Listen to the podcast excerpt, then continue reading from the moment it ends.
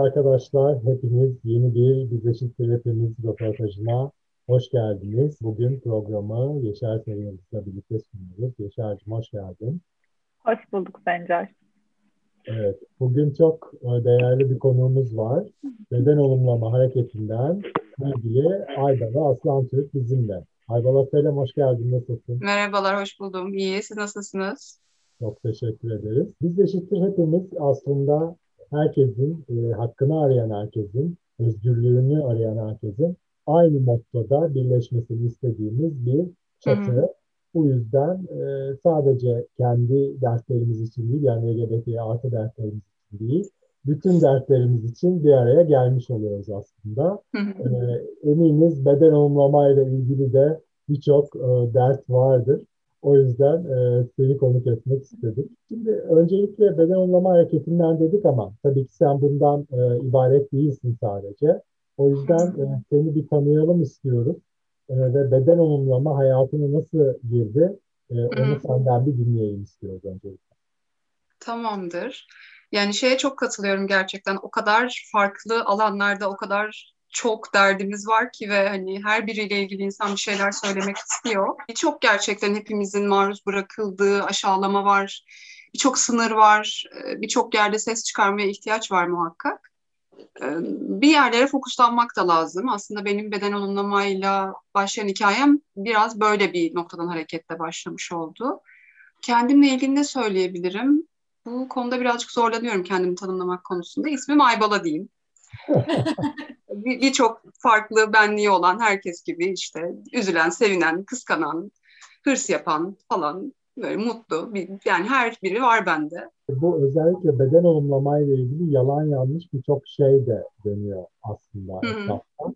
O yüzden e, bu kavramın tanımını öncelikle senden bir alabilir miyiz? Tam olarak beden olumlama nedir? Hı. Bir de sen nasıl ve ne zaman tanıştın beden Tabii. Yani şöyle ben e, çok uzun zamandır yaptığım bütün atölye çalışmalarında da hep aynı tanımlamayı kullanıyorum ve sanırım uzunca bir sürede bu tanımlamayı değiştirmeyeceğim. E, beden olumlamayı tarif ederken hep e, cinsiyet ve yönelim bağımsız olarak kişinin kendi bedeniyle bedenini kabul etmesi, beden nötr olması ya da beden sevgisine şayet ulaşabiliyorsa öyle bir nokta varsa orada olabilmesi e, olarak tanımlıyorum aslında. Burada e, aslında Sencer söylediğin gibi şey çok önemli. Yani o kadar fazla birçok farklı sebeple bu konunun kullanıldığını e, görüyorum ve farklı farklı ve yanlış sloganlarında üretildiğini görüyorum ki buna üzülüyorum. E, çünkü biraz önce söylediğim gibi işte bedenini sevmek böyle sanki şey gibi satılıyor yani. Ya çok kolay ya niye sevmiyorsun ki hani ne var ki bunda ne kadar kolay işte saçımı şöyle yapacağım ve kendimi seveceğim zorunluymuşsun gibi sanki. Evet tabii yani zorunlusun ve zaten çok kolay bunu yapmıyor olmanın bir sebebi olmalı. Sende bir sorun var o zaman falan gibi bir şey konuluyor insanların önüne. Ee, bir mertebe aslında orası yani. yani hepimizin her gün olabileceği bir nokta da değil. Ee, dolayısıyla zaten ötekileştirilen, kendini yalnız hisseden insanlar olarak bir taraftan da şey oluyoruz yani ya bunu da yapamadım yani hani burada da başarısızım. Beni savunduğunu ve beni kapsadığını söyleyen bir hareket var.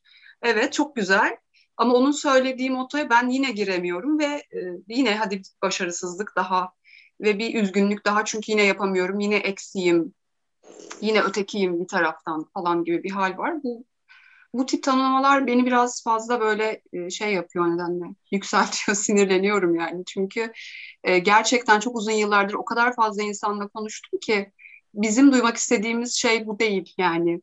Beden kabulünde olmak belki ama e, her gün her an sevmek zaten bana çok gerçekçi de gelmiyor yani. Ben oraya gelmedim. Gelen arkadaşlar varsa lütfen paylaşsınlar nasıl geldiklerini. Yani her gün böyle bir şey bence mümkün değil benim biraz bu konuyla ilgilenmeye nasıl başladığımdan bahsedeyim. Seni hatırlamıyorum ama bayağı bir süre oldu. Başka bir platformda, Arktolya diye bir platformda gönüllü olarak aslında online aktivizm yürütüyorduk. Çok daha keyifli bir çalışma idi benim için. Hala platform çalışmaya devam ediyor ve işte cinsiyetçiliğe karşı ses çıkarma şiarıyla yola çıkan bir platformdu. İşte markaların e, ya da kişilerin ürettikleri söylemlerle ilgili işte kampanyalar üretmek, sosyal medya üzerinden aktivizm yürütmekle alakalıydı. Tam da bu dönemlerde ben sosyal medyayı yoğun olarak da kullanıyordum ve o ara böyle e, böyle feminist hareket içerisinde beden olumlamaya dair bir şeyler duyuyordum. E, benzer zamanlarda da kendi yaşadığım bir deneyim vardı ve işte o gün kaç yaşındaysam artık hatırlamıyorum. O kadar seneye kadar olmadığım bir kiloya çıkmıştım böyle çok kısa bir süre içerisinde. Ee, sanırım böyle bir 30 kilo civarında kilo almıştım. Ee, ve o kilo almam çok kısa bir zaman içerisinde oldu. Vermem o kadar kısa sürmedi, çok uzun sürdü. E, o arada da yani insanların söyledikleriyle başa çıkmakta inanılmaz zorlandım. Çünkü sürekli bir şey hissediyorsunuz üzerinde. Yani sürekli bir baskı, sürekli bir ima, sürekli bir aşağılama bunu fark ediyorsun. E, ve bir taraftan da bir e, şey var yani aslında ideal gösterilen ya da işte standart sayılan neyse artık nasıl adlandırmak istiyorsak o beden var onu biliyorsun. E, yine kendi deneyimimden söylüyorum hani o, o zamana kadar e, bulunmadığın bir beden formu içerisinde yaşamak değişik yani. Önceden giymek istediklerini yine giymek istiyorsun ama ona göre üretilmiş bir şey yok elinde yani. Korkunç gerçekten. Bu dönemde aslında biraz böyle kendimi sorgulamamla başladı. Yani e, kendime kişisel olarak bir ötekileştirmeye maruz bırakıldığımı fark ettiğim an e, ve bu özellikle hani cinsiyet temelli bir şiddetse buna karşı çıkabiliyorum. Bununla ilgili bir şeyler söyleyebiliyorum. Çok güzel. E, ama konu bedenim olduğu zaman ve bununla ilgili bir şey geldiği zaman onu yapamıyorum yani. Çok üzülüyorum. Hani bazen farklı farklı tepkiler veriyorum. İşte bazen hiç önemsemiyormuş gibi yapıyorum karşımdaki insana. Bazen sinirle ya da aksi bir cevap veriyorum. Ama içeride çok üzülüyorum yani.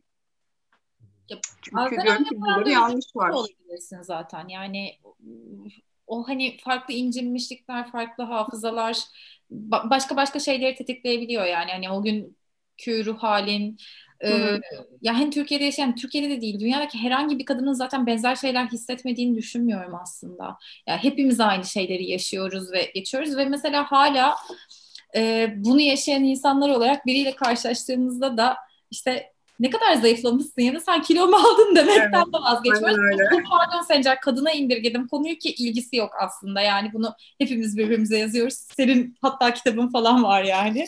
Kilostrofobi e, şeye gelmek istiyorum yani. Şimdi beden olumlama kavramı bir şekilde bizim hayatımıza girdi. Hı hı. Ve sonra böyle işte yine senelerce bize o pürüzsüz kadın bacağı bilmem neyi dayatan medya bu sefer de bunu yeni bir popüler kavram olarak algıladı. Evet. İşte hani mesela 20 gün boyunca çilek ye, işte şok diyet, ölmezsen 15 kilo garanti veriyorsun falan gibi haberleri gibi. Hani bu sefer de kilolu olmaktan utanmıyorum ve bedenimle barışığım hali Hı. kilolu olmak çok süper bir şey işte yaşasın çatlaklarım var falan dönüştürüldü. Hı. Aslında yine bambaşka hiç olmaması gereken bir noktaya gitti. Hani olay bizim e, kusurlarımız var ve biz kendimizi olduğumuz gibi kabul ediyoruz ve seviyoruz. Yani olay aslında kendini sevmeye gitmek değil mi? Yani olumlama ve bedenini sevmek kavramları birbirleriyle birlikte gelişen kavramlar mı? Yoksa önce kendimizi olumluyoruz ve sonra gitmek istediğimiz yer bedenimizi tam olarak sevebilmek mi? Ee, şimdi şöyle bir yerden hemen cevap vereceğim söylediğini en başa alarak. Bize kim kusurumuz olduğunu söylüyor ki yani bunun kusur olduğuna dair bilgi bize nereden geliyor? İdeal dayatılan ya da gösterilen e, bu tabii ki çok fazla dönemden döneme değişen beden formlarından bahsediyoruz aslında ki bunun işte bir 50 yıl önceki değişimiyle son yıllardaki değişim arasında çok büyük fark var. Yani şu an bir seneden diğerine geçerken belki iki, iki tane farklı beden formunda yani vücudun herhangi bir yerindeki parçamız başka bir şekilde güzel olacağına dair bize ikna ediliyor. Ee, onun için hani oradaki o e, kelimeyle ilgili böyle ufak bir şey söylemek istedim. Doğru, Sonrasında da işte olumlama, yani sanırım birazcık aslında Türkçe'ye çeviride bir e, şey oldu. Yani olumlama deyince çünkü bir şeyler yapacağım işte ah canım kolum diyeceğim ve her şey çözülecek falan gibi bir yerden oldu sanırım. Ben orada kelimenin biraz azizliğine uğradığımızı düşünüyorum. Halbuki aslında e, söylediğimiz gibi beden kabul ve kesinlikle bedenini sevmeye doğru giden bir yolculuk yani. Biter bitmez bilmiyorum. Ee, ama oradaki yolculuk ve hani kendimizle ilgili olan barışımız ki ben bunun hiçbir şekilde zaten sadece beden olduğunu da düşünmüyorum. Yani birçok farklı dinamik var, birçok farklı, senin en başta söylediğin gibi bir sürü yaşadığımız farklı şey var. Bir sürü yerden inciniyoruz. Onlarla da alakalı. Sevilme isteği, değer görme isteği, bir sürü şey vardır muhakkak altında. Hepsi bir bütün ve kendimizi, yaralarımızı görüp, Aa burada bu varmış, tamam ben bunu yaşadım, bunu biliyorum. Ee, tamam, peki bu bende deyip devam edebilmek. Yani bize tabii hani sadece bedenle bitmiyor dedim. Kesinlikle hı hı. ruhla, psikolojiyle de alakalı aslında. Peki aslında farklı farklı insanlar ve farklı farklı düşünceleri var. Birisi çok zayıf olabilir veya atıyorum bize ideal diye dayatılan bir bedende olabilir. Ama kendini sevmiyordur yani bedenle hı hı. alakalı bir durum değil bu. Veya tam tersi de olabilir. İşte tam da aslında sormak istiyorum. Bu konsept sence herkes için uygun mu? Yani insan her koşulda kendini koşulsuz olarak sevmek zorunda mı? Buna zorlamalı mı kendisini? Hı. Ve sevemiyorsa ne yapmalı aslında? Ee, yani aslında tam da bunun için şeyi söyledim. Orası bir yer yani beden, beden sevgisi bence bir yer ve bir yolculuk burası da. Beden kabulünde olabilmek bence burada e, belki kriter olabilir. Hı hı evet şu an bu bedendeyim bunu kabul ediyorum e, noktası bence önemli. Yani zaten kabul ettikten sonra biraz daha sanki işler düzeliyormuş gibi geliyor bana. Ha bana sorarsan bu her gün mümkün mü diye bence her gün o da mümkün değil. Yani biraz böyle ben şeyden bakıyorum sanırım. Biraz böyle esnek sınırlarımız olsun. Yani her an şunu yapmak zorunda değilim. Her an bedenimle ilgili çok iyi hissetmek zorunda değilim. Kötü de hissedebilirim. Ee, çok iyi hissedebiliyor. Evet yani hani bu böyle dalgalanabilir. Tabii ki daha iyi hissettiğim e, günler, anlar e, artıyorsa ne ala. Ama hepsi hayatımın içinde. Yani tabii ki işte işle ilgili bir sorun yaşamışımdır ve o gün her şeyden nefret ediyorumdur ve buna bedenim de dahil olabilir. Çünkü bu çok insani bir şey bence. Şimdi biraz da kendime getireyim konuyu biraz oradan da konuşayım. Şimdi ben 2017 e, yılında e, kilostrofobi diye bir kitap yazdım. Zaten öncesinde de sizlerle görüştüm. Sonrası zaten o dönemde tanıştık aslında. Evet. Bir beden olumlama konusuna girdim.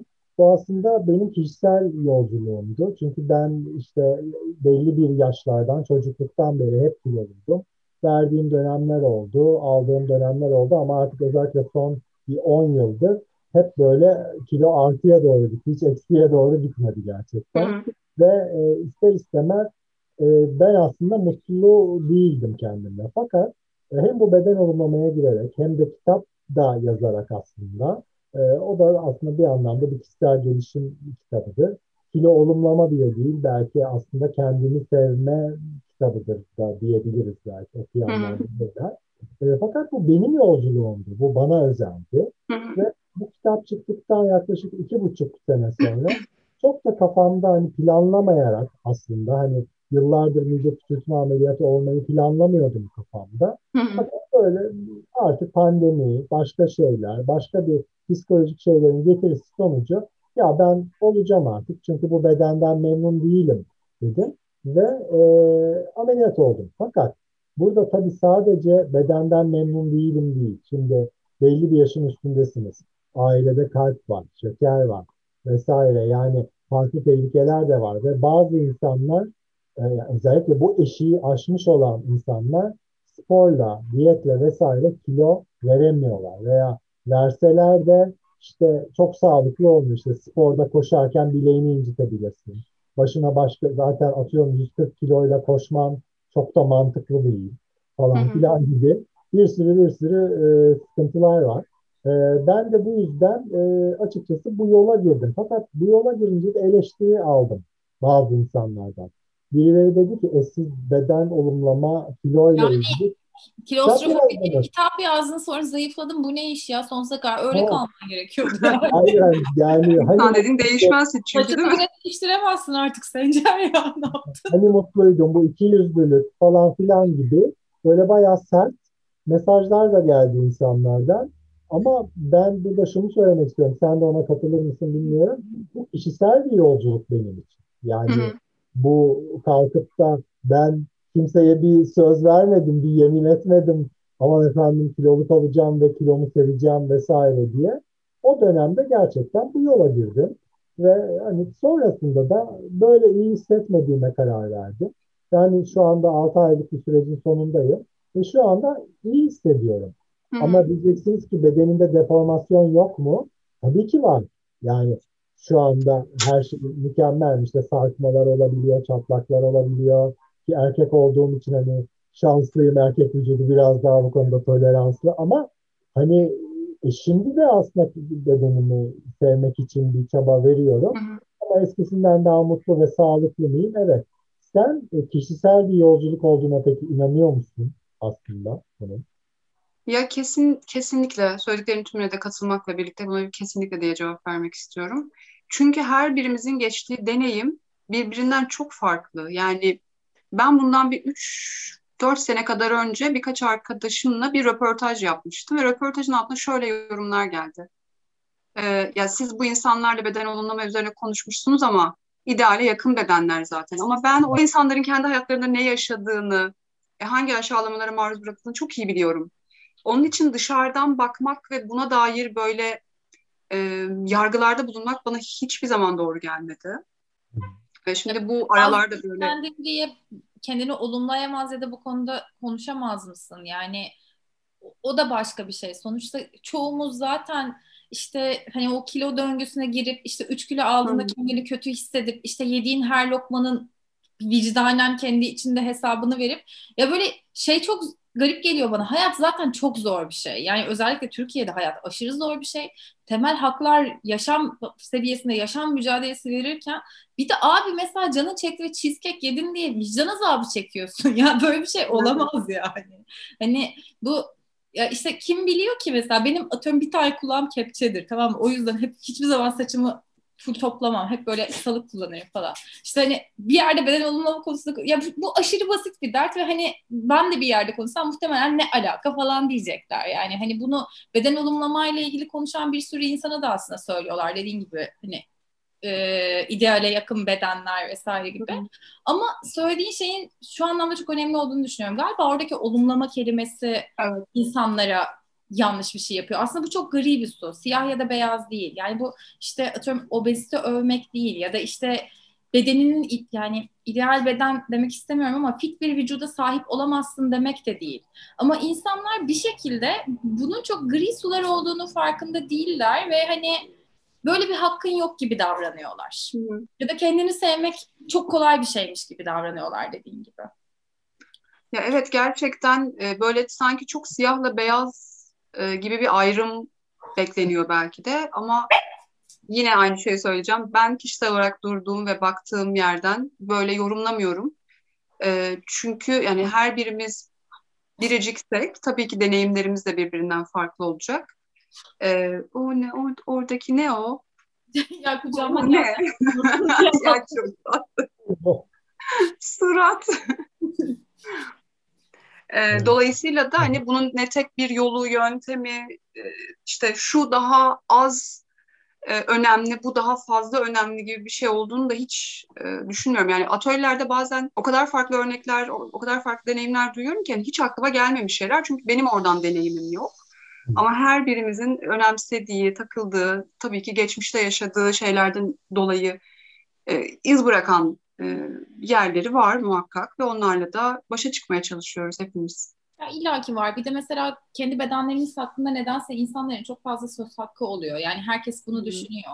İşte benim mesela kendimle ilgili benim yüzüm daha böyle toparlak falan olduğu için insanlar beni uzun süre görmeyen herkes her gördüğünde böyle bir zayıfladım mı falan der. Hayır abi yani fotoğrafta şeyde görüyorsun yanağım çok görünce zayıflamışım gibi geliyor aslında ama yani karşılaşır karşılaşmaz işte saçına ne yaptın, şuna şöyle mi yaptın, kendine bir şey mi yaptırdın, kilo mu aldın, kilo mu verdin? Neden bedenlerimiz hakkında herkes yani hem herkes bundan şikayet ederken bu kadar fazla yorum yapıyor.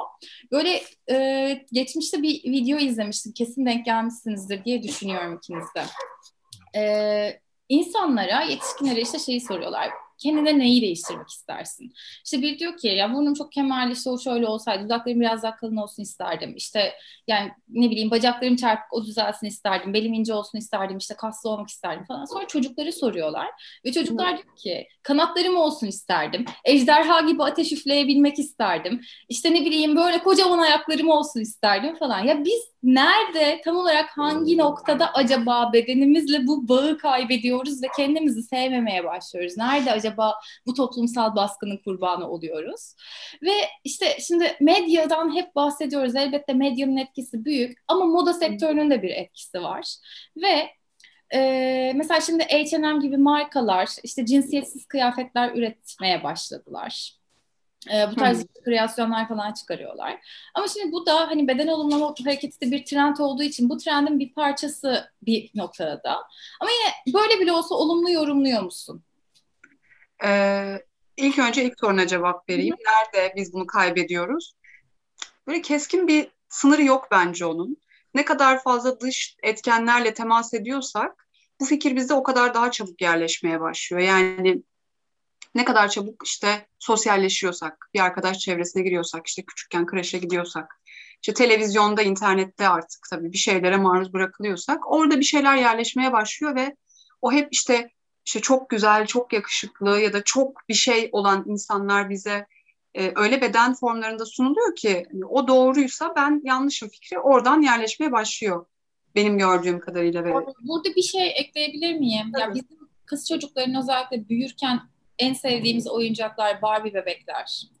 Şey açıklanmıştı ya Barbie bebekler gerçek insan olsa öyle bir beden formu yok aslında Hı. zaten. Yani olmayan bir şeye hayran kalarak büyüyorsun. Yani gerçeklikten uzak aslında yani. Tabii ki bugün de işte bir moda çekimindeki X kişinin fotoğrafına baktığımızda ne kadarı zaten o anki gerçek o ki hani her şey filtreli, her her şey, her anımız öyle. İkinci sorduğun şeyle ilgili olarak da e, bir taraftan şunu düşünüyorum. E, hatta böyle çok yakın zamanda biz bu sohbete karar verdikten sonra bir e, influencer işte beden olumlama ile ilgili bir şeyler paylaşmaya başlamıştı. Twitter'dan ben de takip ediyorum hani insanlar ne düşünüyorlar bununla ilgili diye. Şimdi bir tarafım şey söylüyor. Kişisel bazda bir şey söyleyeceğim. Sonra markalarla ilgili olanı söyleyeceğim. Yani bu çok kişisel bir deneyim ve burada bir samimiyet ya da samimiyetsizliğe nasıl karar verebiliriz biz dışarıdan diyorum bir taraftan. Bir taraftan tam da işte H&M örneğinde verdiğin gibi bunu başka markalar da yaptılar. Ee, bunun böyle trend ve hadi kullanalım tarafı var. Bir taraftan yine böyle çok çok yönlü bir şey çünkü bence bu. Diğer taraftan e, hiç konuyu bilmeyen ve ne diyorlarmış acaba ya bunlar beden olma falan diyorlar deyip belki gerçekten e, hareketin dokunabileceği bir insanın şifa bulabileceği bir yer olabilir. Ama markaların kullanımında özellikle beni rahatsız eden şey bir tarafı bir konuyla ilgili örneğin işte en çok konuşulan şey kilo üzerinden olduğu için bununla ilgili söyleyeceğim. Kilo ile ilgili bir şey paylaşırken dahi onu o kadar renkli, süslü, e, mutlu insanlarla falan paylaşıyorlar ki yani hani şişman biri yine kendini orada görmüyor zaten. Çünkü oradaki çok mutlu, çok renkli, harika yani. Yine orada bir e, bir filtre durumu söz konusu ya da işte bir ayakkabı markasının sanırım çok hatırlamıyorum ama işte bu bacak kılları ile ilgili bir şeyi vardı, bir reklamı vardı. Tamam orada işte bir kıl gösteriyor peki ama diğer taraftan baktığında gösterdiğin bedenin tümüne baktığında yani sana sunduğu modele baktığın zaman yine standartlara uygun hatta ideale yakın falan bir bedenden bahsediyoruz. Hani ancak öyle olunca mı mesela kıllı olabiliyor insanlar. Kıllarını almak zorunda kalmıyorlar. Yani bir tarafı yapmaya yani, çalışırken... Olumsuzluk gösterebiliyor. Kendilerince evet. olumsuz olan bir şey. Kılı gösteriyor. işte ideal vücut olsun diye. Geriye kalan her şey estetik olsun Tabii ki. ki. Sadece evet. o göze yani, Yine de bu bir yolculuksa eğer hani kadınların işte inanılmaz korseler giydiği kat kat kilolar kıyafet taşıdığı bilmem ne dönemlerden beri geldiğimiz için epilasyon işte ağda reklamlarında kıl göremediğimiz için hala reg reklamlarında mavi su falan döküyorlar yani. Hani bunların hepsi birbiriyle ilintili şeyler. Bu bir yolculuksa eğer ben kendi adıma mesela bunu olumlu görüyorum. Hiç olmazsa Yani bu trend için yapıyorlarsa dahi bunu yapmak zorunda kalıyorlar. Çünkü insanlar bu yöne gidiyor diye düşünüyorum. Hı hı. Yani böyle bir olumlu tarafı kesinlikle var ama e, işte doğru mesajların verilmesi önemli. Yani oradaki işte hadi böyle olunca kendini seveceksin, bunu yapma ve kendini e, daha çok sev. Bana çok şey gelmiyor. İyi bana iyi hissettirmiyor açıkçası. Peki özellikle şimdi genelde kadınlar üstünden konuşuyoruz ama haklıyız. Birazdan LGBT artı bireylere de geleceğiz ama kadınları daha doğrusu hani belki siz kadınları, belki siz olmayanları hani genel anlamda bir kadınları Hı-hı. biraz daha konuşalım. Ee, bizim aslında bir mirasımız da var işte. Erkekler şunu sever, bunu sever. Yemeğin salçalısı, kadının kalçalısı. Yani hep aslında bir bedenleri üzerinden kadınlara uygulanan bir psikolojik şiddet var. Tabii dünyada da ama hani özellikle Türk kültüründe, Türkiye kültüründe yani geçmişten bugüne bu var e, ve bu kanıksanmış bir şey. Öncelikle hani buna e, katılıyor musun? Ve yani katılıyorsun diye tahmin ediyorum ama bir de toplum beden üzerinden nasıl bir şiddeti kodluyor kadınlara? E, bu ve buna benzer nelerle savaşıyor aslında beden onlayıcı bu hareketteki insanlar sence? Yani aslında toplumsal cinsiyete dayalı şiddet var temelinde bir taraftan. E, çünkü toplumun atfettiği rollere girilmesi isteniyor herkesin. Beden içinde, e, yaşam içinde, her, her şey için bu isteniyor, bu bekleniyor. E, bunun böyle bir anda mucizevi bir şekilde ortadan kalkmasını beklemek biraz hayalperestlik olur diye düşünüyorum. E, çünkü gerçekten farkında olmadan e, o kodlar aktarılıyor. E, hiç bununla yüzleştirmediğin bir çocuk bile işte çıkıp e, ne bileyim ben işte kız çocuğuyum ve etek giymem gerekiyor falan diyebilir. Hani bu her şeyine yansıyabilir anlamında söylüyorum. Ee, bir de özellikle LGBT artı bireyler arasında çok var. Şimdi herkes tabii kendi deneyimini biliyor. Ben bir erkek eşcinsel olarak kendi deneyimimi e, biliyorum mesela. Özellikle işte dating uygulamaları işte Grindr, Hornet vesaire falan filan gibi işte eskiden gay Romeo'lar, chat şudur budur. Orada hep bir beden terörü var aslında. Hmm. Yani bu arada her bedeni seven insan da var. Yani işte beer dediğimiz işte kilolu gayleri seven, atıyorum fazla kıllı e, erkek eşcinselleri seven, eminim kadınlar tarafında lezbiyen ve translar tarafında kadınlar vardır ama yani özellikle LGBT artı tarafında e, bu çok var. Yani erkek eşcinseller başta olmak üzere. Bir de translarda da özellikle yani daha doğrusu translara uygulanan e, şiddette de bunu görüyoruz. Çünkü orada zaten e, istediği bir bedende değil o kişi. Yani trans erkek ya da kadın ya da non-binary her neyse istediği bedende olmayabiliyor. Zaten bir kere başta hayata bir sıfır böyle bir yenik başlamış oluyor. Hani e bir de üstüne diyelim e, bir trans kadına diyorlar ki aa hiç e, trans kadın gibi değilsin, gerçek kadın gibisin, çok güzel diyorlar mesela. Yani bu, bu çok korkunç bir şey. Mesela Hı. hani bu da kesinlikle şey. Özellikle LGBT artı bireylerin de beden olmama konusuna aslında beden olmama demeyelim de belki artık yani bu konuya daha iyi eğilmeleri Hı-hı. lazım. Akıl sağlıkları için özellikle e, artı trans bireylerin. LGBTİ gruplarda, azınlık gruplarda tabii bir de şöyle bir şey oluyor. Şimdi mesela hani e, kendini daha kadın ya da daha erkek hissetmek için işte transların ekstra çok kadın vibe bunda işte şey yapması, çok hormon alması, dudakları çok büyütmesi, işte bir lezbiyenin ilk yaptığı şeyin saçlarını kısa kestirmek olup erkek gibi giyinmesi. Aslında onlar tarafından hani bu tarz gruplarda bedenini sevmek hem daha önemli hem de çok daha zor. Çünkü bu sefer işte tam da bugün böyle bununla ilgili bir podcast dinlemiştim. Yeni bir norm oluşturuyorlar aslında. Hani yeni bir kendilerinin norm oluşturup bu sefer o standartlarda o bedeni yönetmeye çalışıyor ve onunla nasıl baş edilebilir aslında ben hiç bilmiyorum yani hiç düşünmediğim bir taraftı bu. Bununla ilgili söyleyecek bir şeylerim varsa duymayı çok isterim ya. Gerçekten çok zor bir durum çünkü aslında. Hı. E, cinsiyet uyum süreci diye kullanalım denmişti en son takip ettiğim kadarıyla. E, bu süreçte kişilerin bedeniyle olan ilişkisi öncesinde de zaten ve hatta sonrasında da sürecin devamında da e, bedenleriyle olan ilişkisi bence Evet, çok e, tamamen psikolojik bir süreç. Yani hani burada hadi gel olumlayalım gibi bir şeyin çok havada kalacağını düşünüyorum. Çünkü orada bambaşka etmenler var yani. Orada ben çok kendimi söz söyleyebilecek bir öyle bir haddim olduğunu düşünmüyorum açıkçası yani. Hani böyle bir deneyimim de yok. Öyle bir deneyimden de geçmedim.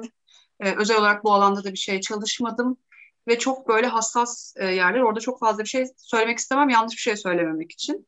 Ee, onu söyleyebilirim. Bir taraftan da tam bahsettiğin işte lezbiyen oluyor ve saçını kestiriyor ya da işte X oluyor ve şunu yapıyor, Y oluyor ve bunu yapıyorlar da aslında e, zaten ötekileştirilen e, grubu kendi arasında da yine tek tipleştirmeye yöneltmiş oluyor. Yani bu gerçekten kişinin kendi tercihi mi bilmiyorum. Onu tercih etmek zorunda mı hissediyor onu da bilmiyorum. Ama böyle grup grup tekrar tekrar bir ayrılmakmış gibi geldi bana mesela bunu duyunca. Ve femfobi diye bir şey de var mesela özellikle erkek eşcinsel grup arasında tabii ki doğal olarak. Yani mesela biz geçen gün Vizyon'da bir Reels paylaştık.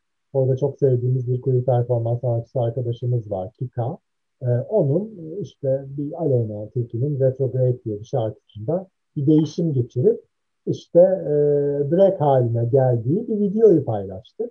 Altına şöyle bir yorum geldi. İşte ben erkek eşcinsel denince akla e, eninde sonunda kadın olacak erkeklerin gelmesini istemiyorum. Siz de böyle içerikler paylaşıyorsunuz. E, bu da işte e, insanları tetikliyor falan. Hani ben aileme eşcinselim dediğim zaman e, sonun böyle mi olacak söylüyorlar falan filan dedi. E, işte yani bu aslında konunun e, özeti. E, aslında bakın aslında baktığınız zaman ki bunları biz tırnak içinde söylüyoruz. Yani Yaşar'ın da demiş olduğu işte lezbiyen drama saçını kestiriyordur, erkek kıyafeti giyiyordur. Bunları bilgisizlikle söylemiyoruz aslında. Bunları biz bir tırnak içinde söylüyoruz burada.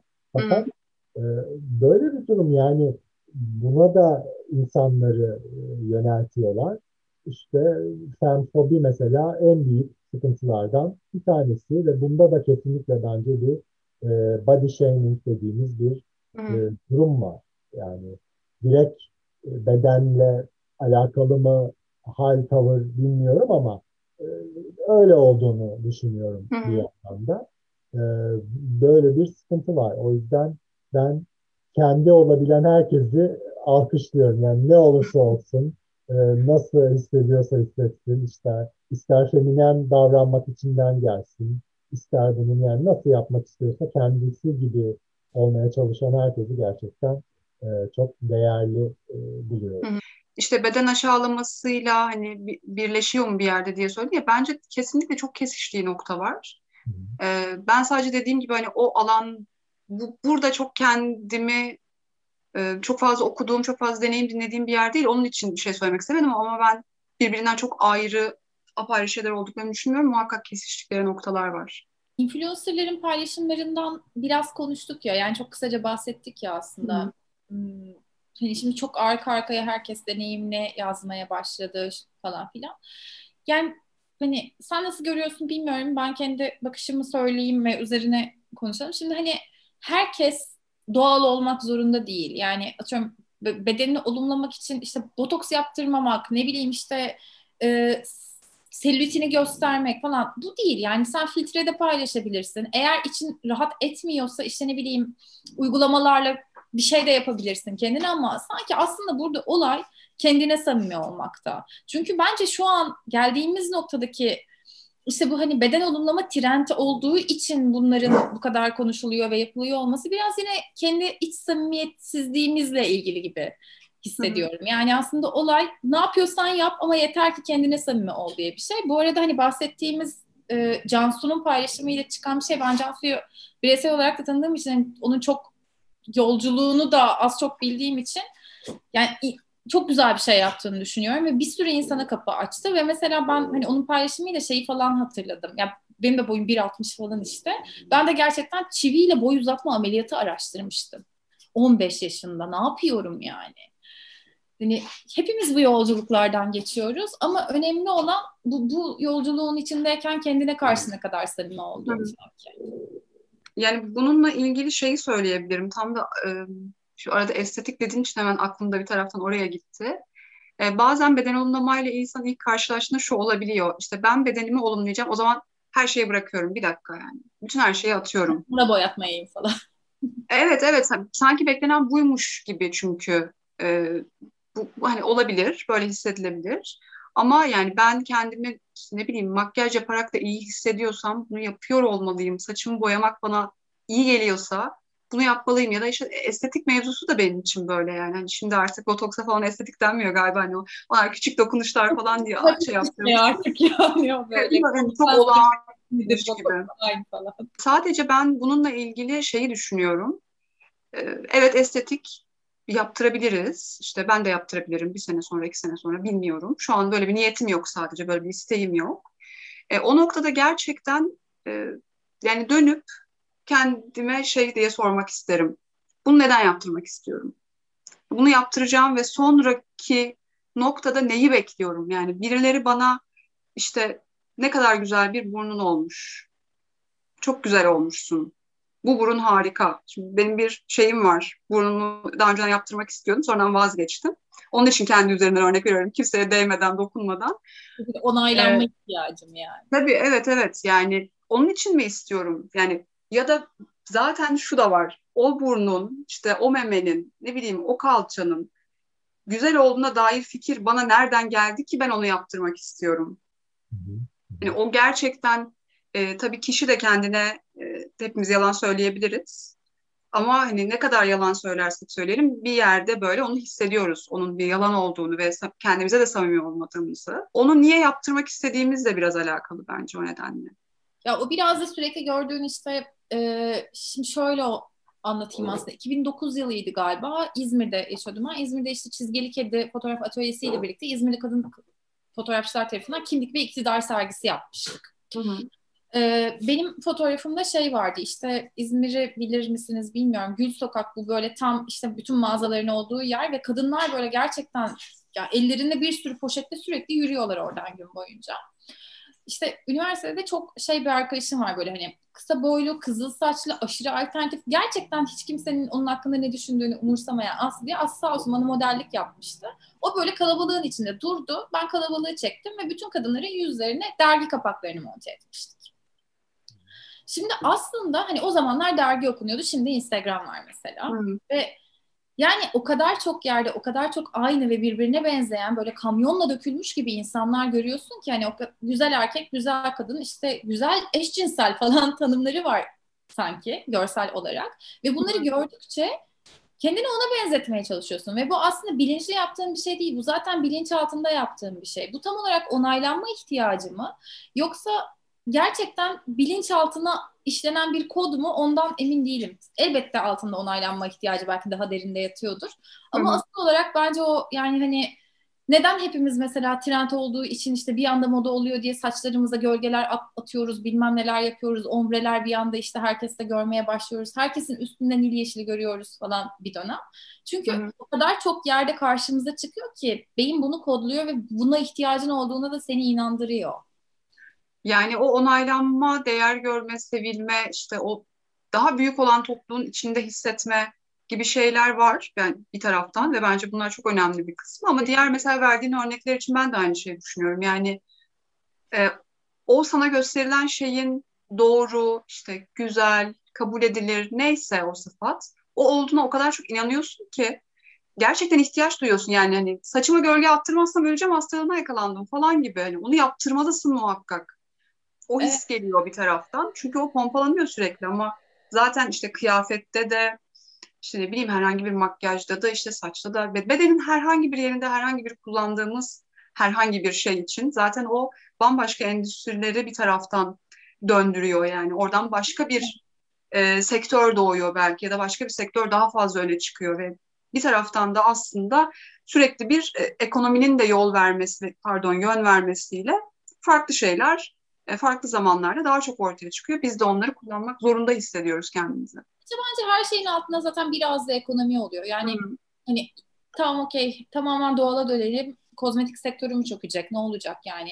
İşte atıyorum e, bir ruj kreasyonu, koleksiyonu bir şey çıkıyor. Tabii ki de bir insight var insanların neler istediği bilmem nesi falan filan ya da bir mod, moda sektörünü düşünelim. E şimdi influencerlar bunu paylaşıyorlar ve atıyorum çok da gerçek fotoğraflar paylaşıyor. E sonra Instagram algoritması nedeniyle de gerçek olmayan fotoğraf daha fazla öne çıkıyor ve daha fazla like alıyor. Dolayısıyla o da daha fazla like alıyor. Çünkü bunu profesyonel olarak yapıyor çoğu zaten.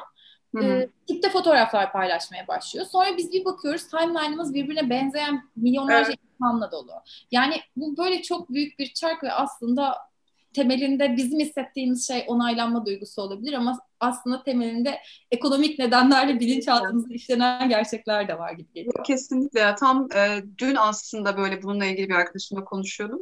Böyle bir sürü sektör sıralayıp e, işte beden olumlamadan ve diğer başka e, akım ve şeylerden de bahsediyorduk. Ya hepsinin temelinde ekonomi olduğu gerçeğini yatsıyamayız zaten bence. Kesinlikle oradan besleniyor.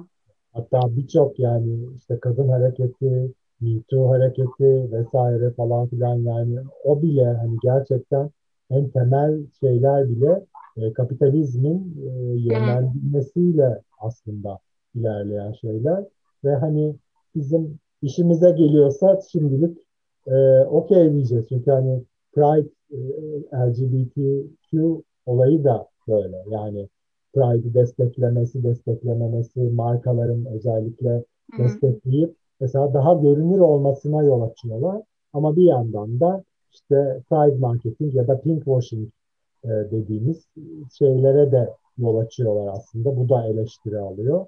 Ama ben hani görünürlüğün her şeyi, her tarafına varım doğrusunu söylemek gerekirse.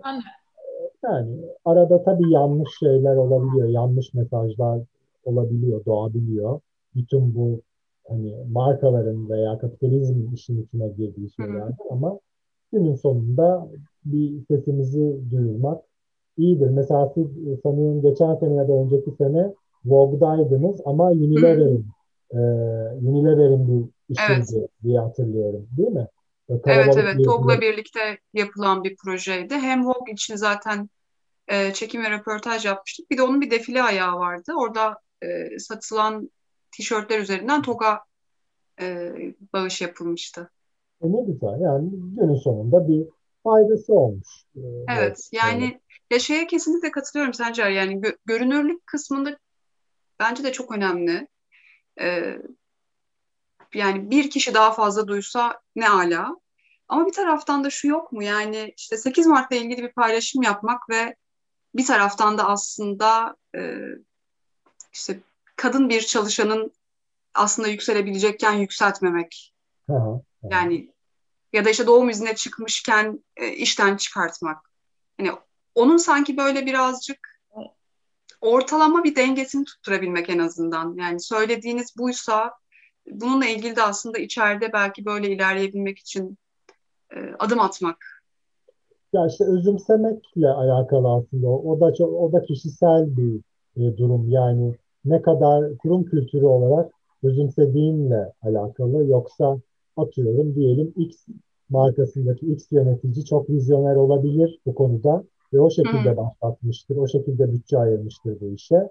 Ama insan kaynakları aynı fikirde değildir mesela. Evet. Yani der ki şey gereği işte ne bileyim şirket politikası gereği bu konumda kadın kadın yönetici olmaz diyecektir mesela atıyorum.